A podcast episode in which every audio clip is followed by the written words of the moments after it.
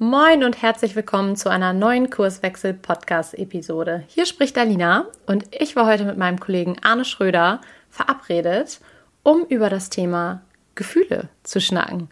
Ja, jetzt könnt ihr euch mit Fug und Recht fragen, was Gespräche über Gefühle eigentlich im Kurswechsel-Podcast zu suchen haben. Ähm, streng genommen ist die Irritation verständlich. Hier geht es ja eigentlich eher um Themen wie Organisationsentwicklung, lernende Organisation, Agilität und Co. Aber aus unserer Sicht sind Bauchgefühle ein zentrales Thema, um durch komplexe Situationen navigieren zu können und kluge Entscheidungen zu treffen. Also, ich möchte euch gar nicht zu viel vorweggreifen. Hört rein in die neue Episode. Viel Spaß und bis dann. Du hörst den Kurswechsel Podcast. Wir machen Arbeit wertevoll, lautet unsere Vision. Im Podcast sprechen wir über lebendige Organisationen, den Weg dorthin und die Nutzung von modernen Arbeitsformen. Also dann äh, fange ich ohne äh, Cliffhanger und einstudierte Anmoderation an. Moin, Alina. Moin, Arne. Wir wollen über Gefühle sprechen. Es ist Zeit. Haben, es ist Zeit, ja. Wir haben es uns zumindest vorgenommen. Ähm, und ich habe zumindest mal so eine doppelte Sekunde gerade überlegt, wie leiten wir das gut ein oder wie passt das überhaupt in den, in den Rahmen unseres Podcasts und äh, zu den Themen, die wir bei Kurswechsel so ähm, verhandeln. Und ähm, ich habe gedacht, ich mach's mir mal leicht. Ich äh, ziehe mir einfach mal so ein Buzzword raus. Und äh, stell das äh, in diesen Rahmen. Ähm, wir oder viele andere, eigentlich wir, weil viel über VUCA gesprochen wird, sprechen wir auch hin und wieder über VUCA. Also was ja beschreibenderweise darstellen soll, wie die Welt heute so ist, ähm, volatil, uncertain, komplex und, jetzt darfst du mir bei der Aussprache helfen. Ich weiß gar nicht, ob das so richtig ist. Ambiguous hätte ich gedacht, also mehrdeutig. Aber genau, mehrdeutig. Und ich, ich will mich mal einleitend an dieser Mehrdeutigkeit aufhalten ähm, und in diese neue Arbeitswelt irgendwie so ein bisschen rein navigieren, wo wir ja äh, trotz Big Data und Wikipedia und Google und Suchmaschine mit 400.000 Einträgen in Millisekunden, also wir haben unfassbar viele Daten heutzutage. Mhm. Es sind eigentlich alle Informationen der Welt, mal so sehr vereinfacht zusammengefasst, ähm, suchbar und viele davon sind auch auffindbar. Und trotzdem, also trotz Auswertung oder äh, dem Vorhandensein ganz vieler Daten, kommen wir dann im Konkreten doch immer wieder an Punkte, wo wir sagen, jetzt wissen wir trotzdem nicht, sollen wir A oder B tun. Ja, weil ich vielleicht Argumente für A habe und Argumente für B und Argumente gegen A und Argumente gegen B. Und mit all dem Wissen, was zur Verfügung ist, kommen wir dazu keiner Lösung. Und jetzt sind wir ja trotzdem, also wir sprechen ja viel über Organisationen. Ähm, Organisationen verlangen uns ab, dass Entscheidungen getroffen werden. Jetzt müssen wir mhm. zu einer Entscheidung kommen. Und da sagst du, kommt das Bauchgefühl ins Spiel. Mhm. Fang genau, an. Oder, oder beziehungsweise leider kommt es häufig ähm, nicht ins Spiel. Und deswegen machen wir auch diesen Podcast, weil wir uns gesagt haben, vielleicht schaffen wir es ja, das Bauchgefühl ein Stück weit ähm, ja, salonfähig zu machen, hätte ich jetzt fast gesagt. Ähm, das, was wir natürlich häufig in Organisationen beobachten, das hast du jetzt ja eben auch schon äh, mit der VUCA-Welt ganz schön eingeleitet, ist ja so eine Art zwanghafte Rationalisierung. Ne? Also man sitzt in Meetings, genau das beschriebene Szenario und man haut sich Argumente um die Ohren. Man geht irgendwie nach zwei Stunden aus diesem Meeting raus und denkt sich, ja, keine Ahnung, schlauer bin ich jetzt irgendwie auch nicht. Also so richtig ähm, intensive Argumente schlachten Meistens ist man dann nachher viel verwirrter als vorher. Und ähm, ich finde das eigentlich relativ spannend, weil es natürlich irgendwie so ein bisschen aus der Logik heraus resultiert, wie wir lange auf Organisationen geschaut haben. Ne? Also wenn wir uns nochmal quasi den, den Taylor, der ja hier auch schon häufiger mal ähm, im Podcast war, sozusagen, beziehungsweise über den wir häufiger gesprochen haben, hernehmen, ist er ja quasi mit seinem Organisationsmodell um die Ecke gekommen, hat gesagt, eine Organisation ist ein Stück weit programmierbar wie eine Maschine. Ja? Also ich habe eine starke Wenn-Dann-Logik. Das war in seiner Zeit auch total ähm, anschlussfähig, weil da hatten wir eben nicht diese Mehrdeutigkeit und diese VUCA-Welt. Und ähm, ein Stück weit sind wir alle so sozialisiert. Also, dass wir total gut in dieser Wenn-Dann-Logik unterwegs sein können und alles ähm, in einer Art Kosten-Nutzen-Abwägung entscheiden können. Also, was zählt, sind Fakten. Ja. Und ähm, ich fand das ganz schön, als ich mich mit diesem Thema Bauchgefühle auseinandergesetzt habe habe ich das Buch von der Maya Storch gelesen und sie beschrieb das als ähm, das Spock-Modell im Management. Also der Spock ne, auf, dem, auf dem Raumschiff ist ja einer, der keine Emotionen hat und der einfach eine ganz kühle Abwägung machen kann. Das Raumschiff wird aber nicht von Spock geführt, sondern von einem Menschen. Und jetzt kann man sich natürlich fragen, hm, ist das nicht eigentlich ein Nachteil, wenn ich so viele so Emotions- und Gefühlsduselei habe? Weil eigentlich, wenn ich mich ähm, auf die Fakten konzentriere und das sauber analysiere, dann muss ich doch auch zu einer klugen Entscheidung kommen. Und häufig stellen wir fest, das funktioniert gar nicht so. Und das hängt natürlich auch damit ab, also davon ab, dass wir ähm, einfach gar nicht mehr nur diese Problemtypen haben, die wir mit, mit Wissen und Information lösen können, sondern dass ich neue Problemtypen habe, ähm, zu denen ich erstmal eine Art Idee brauche. Ne? Also die, die Rede ist quasi von, von Komplexität. Es gibt erstmal nicht das Richtige, sondern ja, da kommen wir wieder an, diese, an, dieses, an diesen Begriff der Könnerschaft. Ähm, ich brauche jemanden, der ein Gefühl oder eine Idee für eine bestimmte Situation entwickelt. Da kann ich mir so viel Fakten hin und her legen. Da hilft mir Wissen einfach nicht weiter.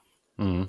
Also äh, um, um nochmal bei dem VUCA ganz kurz zu bleiben oder das vielleicht dann auch für den Moment beiseite legen zu können. Also wenn wir von der neuen Arbeitswelt, was auch immer das sein mag, sprechen oder von der VUCA-Welt, dann so in meinen Worten, die, die Logik der neuen Arbeitswelt liegt eigentlich in ihrer Unlogik. Oder äh, philosophisch. Der, ja, philo philosophisch. Also darin, es ist einfach widersprüchlich. Also nicht, dass das äh, nicht früher, was auch immer früher sein mag, auch schon so war. Aber ich behaupte mal durch ähm, so die, die Megatrends, Digitalisierung, Globalisierung, mhm. auch ein äh, gewisser Wertewandel in der Gesellschaft, ähm, sind deutlich mehr Widersprüchlichkeiten da. Also will heißen, äh, jede gute Tat hat auch eine Rückseite irgendwie. Mhm. Also ich, ich kann mich jetzt für für Klimaschutz begeistern und daraus mein Verhalten ableiten und trotzdem, also wer mir äh, moralisch was vorwerfen will, der findet sicherlich was. Ja, weil ich irgendwas nicht mitgedacht habe bei dem, bei dem Fokus, den ich setze. Und in dieser Widersprüchlichkeit, das meinte ich mit, also trotz Auswertung aller Daten, stellen wir fest, äh, jede Entscheidung, die getroffen wird, hat mutmaßlich gewisse Vorteile und gleichzeitig hat jede Entscheidung auch diese Rückseite. Absolut, ja. Und äh, vielfach weiß ich ja vorher gar nicht, ob eine Entscheidung, die ich jetzt treffe oder eine Maßnahme, die ich anstoße, wie sie sich letztendlich auswirkt. Also welche, welchen Nutzen und welche Kollateralschäden ich mir damit einfange, ähm, das merke ich oft erst äh, durchs Tun, dadurch, ja. dass ich es mache. Genau, und wenn ich wenn ich es vorher wüsste, wäre es ja auch irgendwie eher so eine Art äh, Administration oder Auswahl. Ne? Also an der Entscheidung hängt ja immer auch irgendwie das Risiko, oh, das kann ja auch in die Hose gehen. Ne? Mhm. So. Und ähm, das ist vielleicht auch so ein, so ein ganz gutes Stichwort. Also da steckt ein gewisses Paradox drin, obwohl wir jeden Tag eher unbewusst auf unsere Bauchgefühle, gehe ich gleich noch näher drauf ein, zurückgreifen, finden sie in der Kommunikation in Organisationen für eine Entscheidungsfindung nicht statt. Also es stellt sich ja keiner hin und sagt, mein Bauchgefühl ist so und so, weil es ist häufig nicht salonfähig, was zieht halt nicht als Argument. Und wir sind ein Stück weit so sozialisiert, dass Argumente salonfähig sind, weil sie eine äh, Scheinsicherheit vorgaukeln.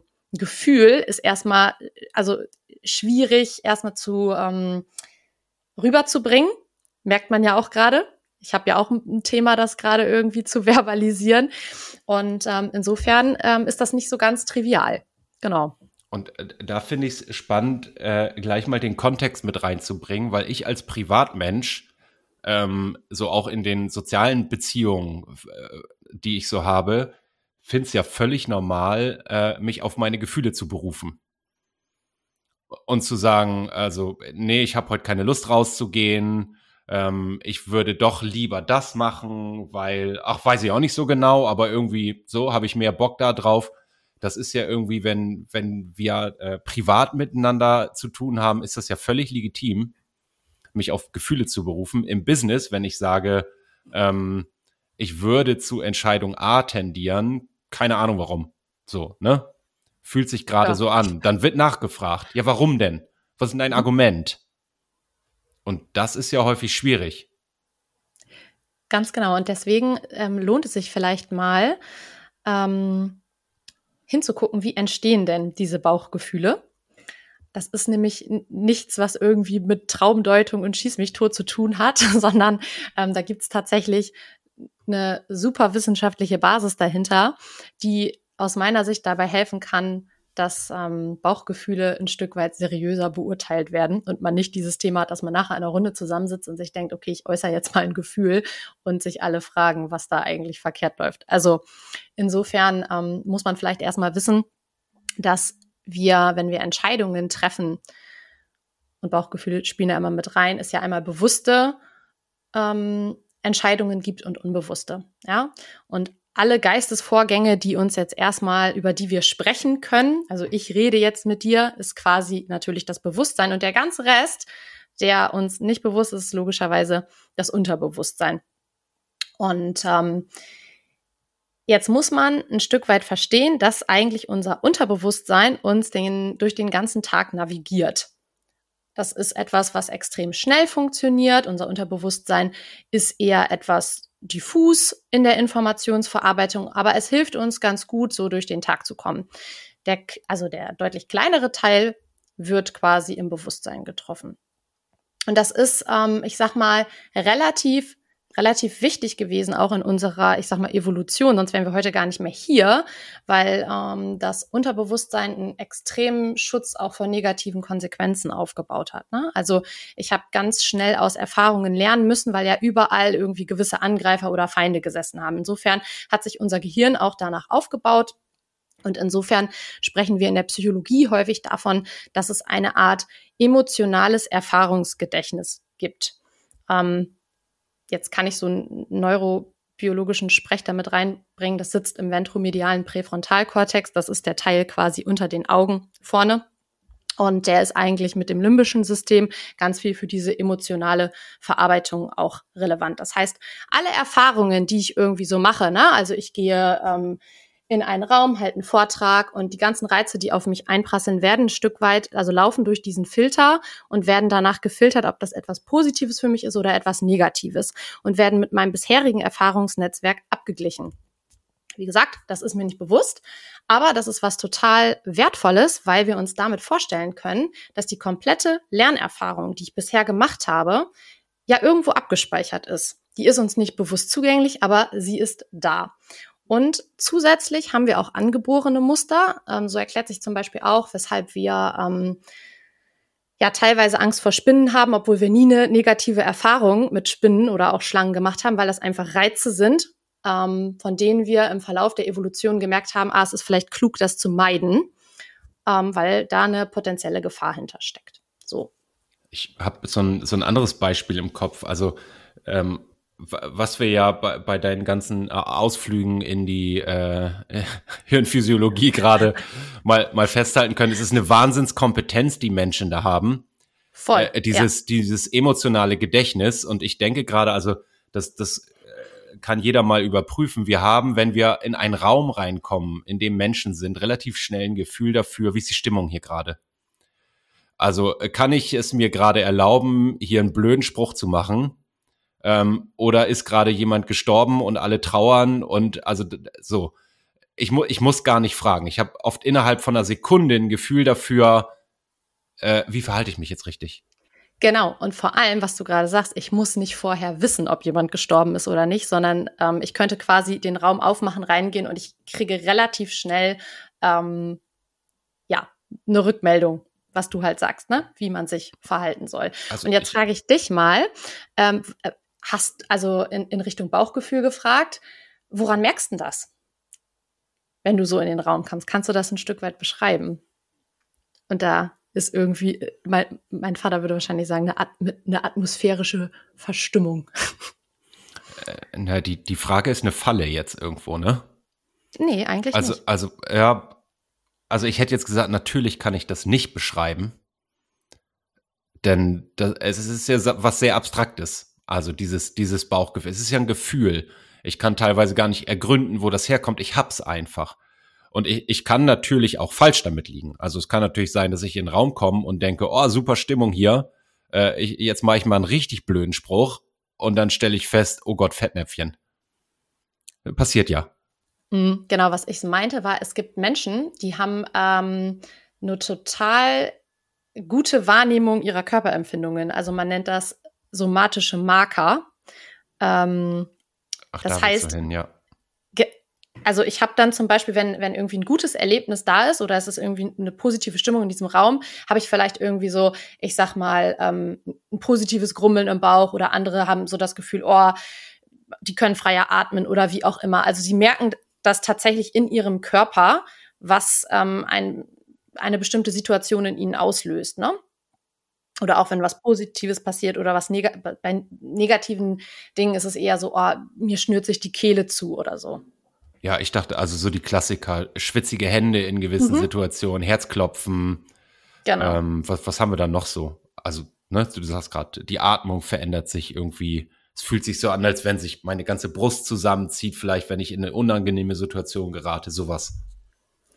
Genau, und das hängt damit zusammen, dass in diesen Erfahrungsmustern, von denen ich eben sprach, die sind mit Emotionen assoziiert. Also ich war mal in einer Erfahrung, äh, in einer Situation und habe eine Erfahrung gemacht und dabei gibt es oder ist in mir eine Emotion hochgestiegen und das ist quasi, ähm, wir sagen dazu, neuronal vernetzt. Also das ist alles in diesem Netzwerk. So, und jetzt wird's halt für uns spannend, weil wir kommen ja insbesondere im Business-Kontext teilweise in Situationen, die du auch eingangs schon beschrieben hattest, dass wir ähm, hin und her argumentiert haben, aber in uns steigt so ein Gefühl auf und wir haben das Gefühl so, ah, wenn wir jetzt den Fakten folgen, das klingt alles total logisch und plausibel, aber ich habe das Gefühl, wir verrennen uns. Ich fühle mich nicht gut dabei. Mhm.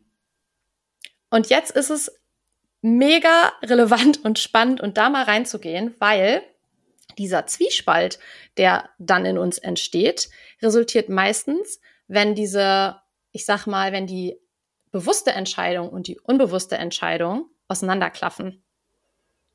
Also, ich mache mal ein Beispiel. Es kommt ein Bewerber rein, mega Referenzen, kann sich total toll verkaufen. Der passt optimal auf die, auf die Stelle, die wir irgendwie zu besetzen versuchen. Der ist jetzt mit uns im Gespräch und alles, was er sagt, ist perfekt. Mhm. Und trotzdem hast du das Gefühl, der ist irgendwie komisch. Irgendwas ist faul, ne? Irgendwas ist faul. Und vielleicht ist dir aufgefallen, dass der, ähm, ich sag mal, bei uns, als er reingegangen ist bei der HLC im Teamcenter irgendwie schief eine Person angeguckt hat. Vielleicht hat er auch gleich einen schnodderigen Spruch rausgehauen, den wir aber nur so ganz bisschen mitbekommen haben. Vielleicht erinnert er dich auch an jemanden, mit dem du mal negative Erfahrungen gemacht hast. Das kannst du nicht verbalisieren, aber es ist ein Stück weit da. Und das mhm. heißt, wir müssen uns, wenn wir in solchen, äh, insbesondere ne, komplexen Entscheidungssituationen sind, ähm, bewusst darüber sein, dass es ganz viel gibt, was im Kopf für uns so nicht zugänglich ist, was aber da ist. Und das dürfen wir auch versuchen zu thematisieren. Stichwort auch Krisensituation. Ne? Wir müssen schnell eine Entscheidung treffen. Ja, da habe ich erstmal nur Zugriff auf die Daten. Ähm, und trotzdem gibt es Menschen, die vielleicht schon in der einen oder anderen Situation waren und vielleicht muss man denen auch mal ein Stück weit mehr ähm, Gewicht dann einräumen. Weil die haben halt dieses Erfahrungsnetzwerk, ja? Also. Ja, ich, ähm, ich habe gerade noch ein Beispiel im Kopf. Ich habe äh, kürzlich ja gerade den, den Podcast mit Frank aufgenommen zum Thema Personalentwicklung.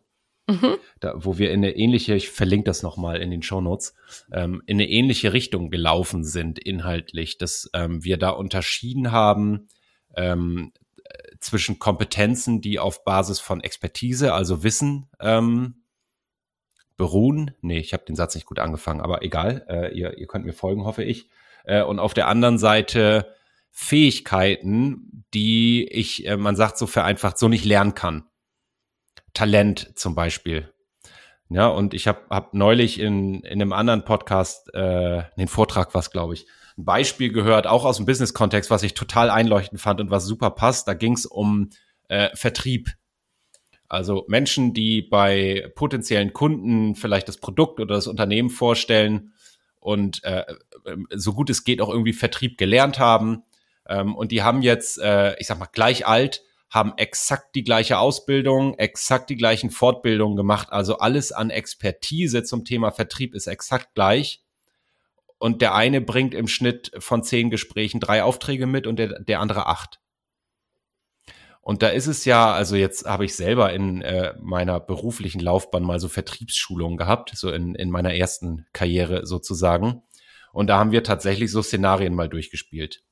Ne, wie rede ich mit einem Kunden zum Beispiel? Also was, was sind so Stilmittel in der Kommunikation auch? Ähm, und ich habe dann so ein Köfferchen. Und jetzt liegt's aber ja an mir oder an der konkreten Situation mit dem Kunden ähm, zu entscheiden. Und jetzt wirst du mal ein bisschen spitz und provokant und piekst vielleicht auch mal so ein bisschen in das Problem, was du meinst lösen zu können. Ähm, oder du bist so ein bisschen, also der hat jetzt gesagt, da muss ich aber noch mal mit meiner Frau drüber sprechen. Ähm, gehst so ein bisschen ins Fühlige und sagst, wo ist die Unsicherheit und so weiter, wie gehst und, und ziehst dich ein bisschen zurück. Also diese Art der Gesprächsführung, ähm, die entsteht, also mache ich jetzt das eine oder das andere. Das kann ich ja nicht in Prozess gießen oder irgendwie eine Blaupause da, daraus machen. Und das ist ja situativ mein Gefühl, nochmal, mit dem ich auch wieder falsch liegen kann aber da geht's dann um, äh, im, im Business-Kontext, wir nennen das ja auch Talent, also jemand, der in einer gewissen Häufigkeit ein passendes Bauchgefühl zu einem Problem entwickelt. Das nennen wir ja Talent. Genau. Und vielleicht ähm, kann man diesem Talentbegriff jetzt sogar, also vielleicht kann man das jetzt sogar anreichern, um ein Talent hat irgendwie ein Stück weit ein passendes Erfahrungsnetzwerk zur Situation. Mhm. Deswegen würde ich mal ein Stück weit auch hinterfragen, ob man ein, ein Talent nicht ein Stück weit auch ausbilden kann, weil die Situation, die du zum Beispiel gerade beschreibst mit, ähm, mit dieser Vertriebssituation, ne? Da wäre dann ja die Annahme, okay, ich habe zwei Menschen, die ähnlich, ähm, die ähnliche Kompetenzen oder Skills haben. Und jetzt kann der andere das besser. Und jetzt ist ja ein Stück weit die Sache, dass ich sagen kann, gut, dann müssen sie es vielleicht üben. Also ich muss sie, das ist ja auch das, was wir immer sagen, ähm, sich der Situation aussetzen, um ein gewisses Gefühl halt auszubilden. Ja, das kann ich vielleicht gar nicht bewusst machen, aber ich muss in diese Situation ein Stück weit rein und mich dem aussetzen und auch mal mit meinem Gefühl daneben liegen mhm. und sagen, ja Mensch, vielleicht war der Spruch jetzt doch zu spitz. Ähm, aber wir werden relativ schnell und gut dadurch navigieren können, kann ich jetzt mal so sagen, wenn man immer wieder mehrere oder viel unter Menschen ist. Ähm, dann hat man nachher, ich hoffe, ich überstrapaziere den Begriff jetzt nicht, ein Gefühl für die Menschen. Ich weiß, der eine ist eher so, da habe ich mich so verhalten. Ich kann das im Nachgang, und das versuchen ja auch teilweise diese ganzen Persönlichkeitstools, über die wir auch schon mal gesprochen haben. Ich kann versuchen, das auf eine bewusste Ebene zu ziehen und sagen, ja, okay, der ist eher ein Rottyp oder ein Blautyp oder wie auch immer. Die Podcast-Episode können wir euch auch noch mal verlinken. Aber im Endeffekt sind das nur rückwirkende Rationalisierungen für etwas, was wir sowieso schon können als Menschen, weil wir sind ja ein, wie soll ich sagen, hochsoziales Wesen, permanent von anderen umgeben. Okay, jetzt mit Corona ist ein bisschen schwierig, aber das ist einfach eine Kompetenz, dass wir das bei anderen so wahrnehmen. Und jetzt wird es nämlich spannend, äh, nicht alle Menschen haben das. Also ein Prozent der Weltbevölkerung, kann man sagen, ähm, hat eine gewisse Einschränkung im ventromedialen präfrontalen Kortex. Das ist dann so der Bereich, der zum Beispiel bei Psychopathie ähm, auch eine Rolle spielt und eingeschränkt ist. Da ist es, fällt es sich dann wieder ein Stück weit anders, aber das würde jetzt quasi zu weit führen. Aber wir sagen mal so, die meisten Menschen können das, ja. weil es ist hier neurologisch da. Ja? No, no, Nochmal auf dieses, auf dieses Talent vielleicht. Also was ja dann häufig auch, ich, ich bleib mal was, wie wird so im Business-Kontext damit umgegangen? Ich nehme jetzt nochmal diese beiden Vertriebler. Ne, die mhm. sind exakt gleich ausgebildet, man hat in Weiterbildung investiert und so weiter. Die haben die, die gleiche Grundvoraussetzung. Äh, und nochmal, der eine bringt acht von zehn, der andere drei von zehn Aufträge mit nach Hause. Was jetzt ja naheliegend ist, ist zu sagen, ähm, hier drei, drei Verträge Mensch, setz dich doch mal mit dem acht Verträge Mensch zusammen und lass dir mal erklären, was er anders macht. Und äh, wa wahrscheinlich, also wenn das jetzt die Erwartung ist, dass die das tun, die machen das auch. Und wahrscheinlich, ich, ich benenne die jetzt mal. Der eine heißt jetzt Fritz und der andere, die, die andere heißt Emma. So, und Emma bringt acht Verträge mit nach Hause. Und wahrscheinlich wird Emma auch durchaus in der Lage sein, Fritz zu sagen, was sie denn so macht, wenn sie da beim Kunden ist. ne, dass sie, dass sie sagt, ich habe zum Beispiel immer hier einen Kugelschreiber als Werbegeschenk mit dabei, das fühlt sich schon mal gut an, wenn ich dem Kunden was gebe und so. Also sie wird jetzt versuchen, ganz viele Argumente dafür zu finden, ähm, warum es bei ihr so gut klappt. Und äh, ich behaupte, oder du sagst ja auch, die, die Wissenschaft ist sich da relativ einig, dass diese Argumente, die sind's nicht. Sondern es ist dieses Gefühl, was Emma ausgebildet hat, was Fritz offensichtlich fehlt. Und da sind wir wieder bei diesem Spruch, den wir auch schon häufiger bemüht haben, können kommt von üben. Ja. Das heißt, absolut. da hilft jetzt alles Vertriebstraining und alles, frag mal die Emma, wie sie das macht, hilft nicht weiter, wenn, also Fritz muss raus. Der muss auf die Straße, der muss Vertrieb machen, äh, fünf Jahre, zehn Jahre immer wieder in diesen Situationen sein, um so ein Metagefühl, so ein Erfahrungsnetzwerk, hast, hast du es gerade genannt, auszubilden und ein wirklich guter Vertriebler zu werden. Ge genau. Und was ebenfalls helfen kann, ähm, ist Könner dabei zu beobachten. Mhm. Weil wir Menschen unfassbar gut da drin sind. Ähm, man, man sagt ja dazu Modelllernen sozusagen, ne? also dieses Beobachtungslernen, ähm, jemanden dabei zu beobachten, der es einfach voll raus hat.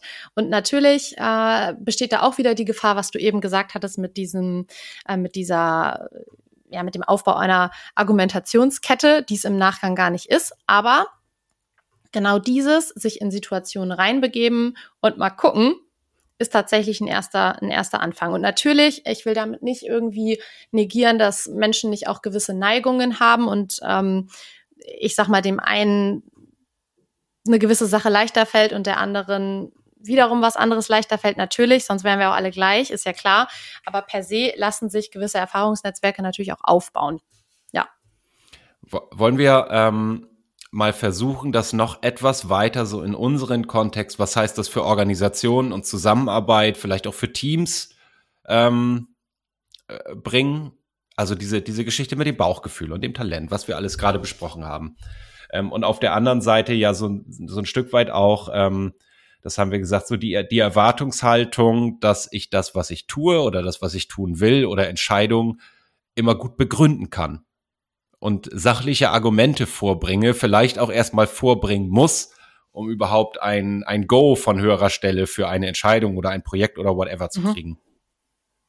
Ja, und da, da liegt tatsächlich ja auch ein Stück weit die Krux, ne? Weil das hatten wir auch eingangs gesagt, wir ertappen uns dabei, dass wir in Situationen sitzen, wo es um Argumente geht. Aber das Talent zu argumentieren ist vielleicht ein ganz anderes als das, was gefragt wird, um ein Problem zu lösen. Stichwort komplexe Probleme, da brauche ich eine Idee. Und vor dem Hintergrund sind es eigentlich zwei Sachen, die ich wichtig finde für einen Business-Kontext. Die eine Sache ist, sich da mal mit zu beschäftigen, ähm, was Bauchgefühle eigentlich sind, wo die herkommen, weil ich glaube, das hilft dabei, dem äh, Ganzen einen gewissen Ernst beizumischen. Denn viele Organisationen ticken eben so, dass gewisse Dinge Nein, dass viele Dinge verstanden werden wollen, also auf dieser Wissensebene. Und das Ganze hat eine Bewandtnis, wenn es argumentiert werden kann. Insofern finde ich das wichtig. Auf der anderen Seite, wenn man sich nun dabei ertappt, dass man in genau solchen Runden sitzt, ne? Also wir argumentieren uns irgendwie tot und kommen zu keiner Lösung und es ist äh, ja im schlimmsten Falle irgendwie Beschäftigung, sich genau zu, also zu reflektieren und zu gucken, wie kriege ich das denn hin, dass ein Mensch mit einem Talent eigentlich das Problem lösen kann?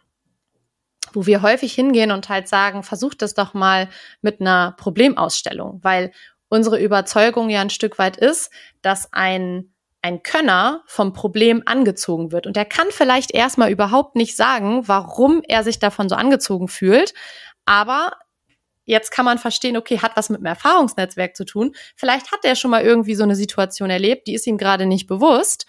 Oder eine ähnliche Situation und er wird schon diese Idee finden. Also so funktioniert eigentlich dieses Erfahrungsnetzwerk im Sinne von ähm, halte dich fern von schlechten Reizen, gehe hin zu guten Reizen. Und wenn man das einmal verstanden hat, dann ist es auch nicht mehr so wenig nachvollziehbar, dass wir sagen, ähm, Talente werden vom Problem angezogen.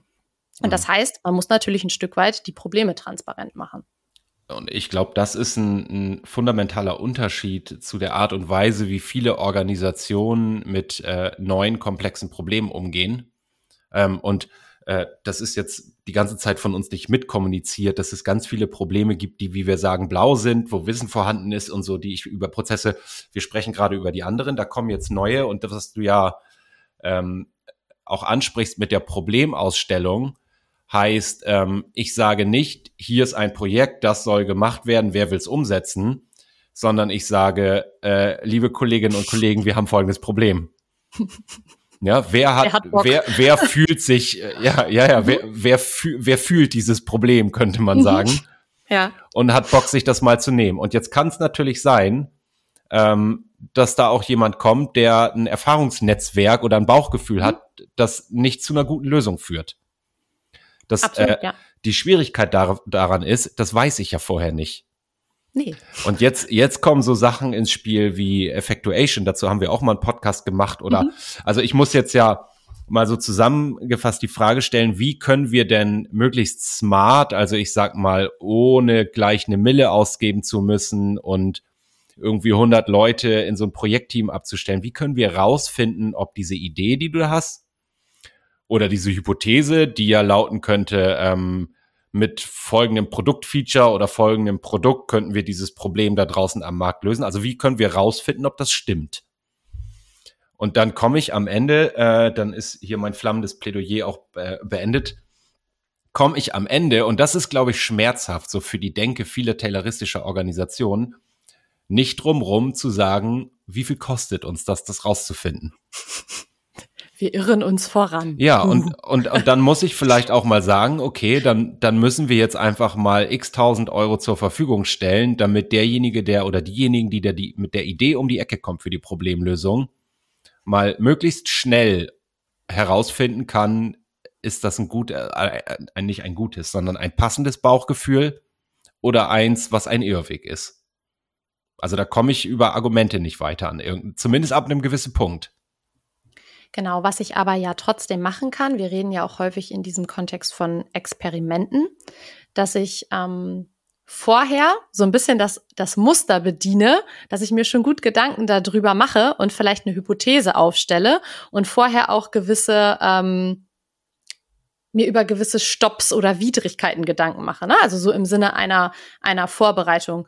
Denn ähm, was ja häufig dahinter steckt, das alles ganz genau ähm, planen zu wollen, ist ja auch, ein, eine Katastrophe quasi zu verhindern, ne? Oder irgendwie ähm, ja Ausgaben, die überstrapazierend wirken oder wie auch immer. Und sich da ein Stück weit darauf vorzubereiten und zu sagen, ja, wir füllen jetzt hier vielleicht mal ein Experimente-Canvas aus. Das ist die Hypothese. Das glauben wir kann eintreten. So würden wir da rangehen. Wenn das und das eintritt, hören wir auf. Punkt. Also ein Stück weit das schon auch transparent zu machen, was man da tut.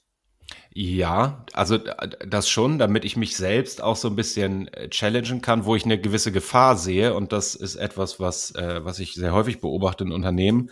Dann ist die erste Reaktion, ja, schreib mal ein Business Case. Ja.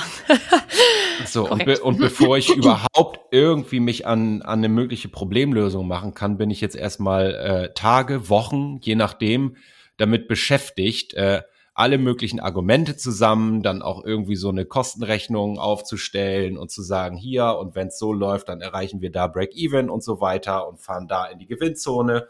Ähm, und das ist ja alles, äh, also es ist Business-Theater. Ich müsste ja, ich müsste ja ehrlicherweise sagen, naja, es ist so, entweder wir geben jetzt 50.000 Euro aus und kriegen nichts wieder, weil es total die Bullshit-Idee ist. Ähm, oder das läuft so mittelmäßig und wenn es gut läuft, so, dann stellen wir fest, ja, okay, äh, wir haben das irgendwie neutral mal herausfinden können. Wir haben ein bisschen was verdient, aber es ist jetzt nicht der, der Mörderbringer. Ähm, aber was ich mir komplett verbaue, wenn ich äh, über diese Argumentationsschiene komme, weil es ist ja ein Gefühl, sind diese, da hat jemand das nächste Facebook gefunden. Also diese Hockeystick-Entwicklung, die dann, die, die schreibe ich ja auch in kein Business Case, ne? Das wäre ja, das wäre ja Angeberei fast. Und ich, also das funktioniert nicht über, ich schreibe es vorher auf, sondern ich muss quasi raus an den Markt und mal so, genau, so Lean Startup-mäßig äh, eine ne Lösung zur Verfügung stellen, die rudimentär zusammengeschustert ist, vielleicht auch erstmal, aber zumindest ganzheitlich das Problem erstmal bedient, um herauszufinden, ist da überhaupt eine Resonanz da? Kann das was werden? Genau, und auf der anderen Seite darf man, glaube ich, durchaus berücksichtigen, dass einige Organisationen eben sehr steuernd ticken. Also Thema Business Case. Und die Frage ist, wie komme ich hier ein Stück weit auch durch die Tür? Und wenn ich das eine nicht mehr tue, dann habe ich entweder die Möglichkeit, mich komplett mit meinem Vorhaben zurückzuziehen und das in meinem stillen Kämmerlein zu machen. Das funktioniert, aber da lernt die Organisation nicht unbedingt was draus. Das ist dann immer so ein bisschen die Frage. Oder ich versuche in unserem Sprechen funktionales Äquivalent auch dafür zu schaffen und zu gucken, kann ich vielleicht etwas Besseres anbieten? Ne? Also Stichwort zum Beispiel Experimente kann das. Wir können das ja sonst auch noch mal verlinken. Das sollte ja eigentlich auch gehen, dass man, äh, ich sag mal, sich nicht ganz so sehr in Beschäftigung vertieft, aber trotzdem, ich sag mal, eine eine Möglichkeit hat, das, woran man da experimentiert, auch in gewisser Weise der Organisation zur Verfügung zu stellen. Ja, und oft, oft sind ja diese, ich, ich nenne das mal ganz offensiv, diese Weltideen, äh, diejenigen, die einzelne Spinner im Kopf haben. Also es wäre, ne, wenn das sofort irgendwie, alle würden Juhu schreien und sagen Mainstream, also es sind ja oft diejenigen, die mal gegen den Strom schwimmen, die dann die bedeutenden Innovationen herausbringen. Und um mir das nicht zu verbauen, muss ich, wie auch immer ich das dann mache, einen, einen Rahmen zur Verfügung stellen, in dem es möglich ist, ähm, so, so, so ein Bauchgefühl mal auf den Markt loszulassen. Haben wir es dann schon? Ja, ich bin auch gerade am überlegen. Aber ich glaube, das war unser, unser, unsere, ja, flammendes Plädoyer für, für Bauchgefühle. und, und unser Senf zu dem Thema Gefühle. Ja. Ähm, ja, du hast ja ein Buch angesprochen, äh, ein bisschen was haben wir, glaube ich, zwischendurch erwähnt, was mal in die Shownotes ist und äh, allen voran natürlich auch viel mehr gibt der Podcast nicht her, als mal so einen Abriss von dem Thema zu machen, wohl wissend, dass es da ganz viel Unausgeleuchtetes gibt. Wenn du dich angesprochen fühlst, liebe Hörerin, lieber Hörer, oder sagst du, da bin ich völlig anderer Meinung, oder ich habe eine Frage, ähm, dann findest du uns und diesen Podcast oder den Link zum Podcast in den üblichen Social Media Kanälen. Wir sind über E-Mail erreichbar und wir freuen uns immer sehr über diesen, diesen Austausch, der dann stattfindet und den Tiefgang, der oft so im Verborgenen äh, für die Podcast-Hörerschaft dann so über die unterschiedlichsten Kanäle stattfindet. Also fühle dich herzlich eingeladen für heute. Äh, Alina, Deckel drauf. Deckel drauf. Bis zum nächsten Mal. Tschüss zusammen. Bis denn. Schön, dass du wieder reingehört hast. Mehr Infos zu uns und diesem Podcast findest du unter www.kurswechsel.jetzt.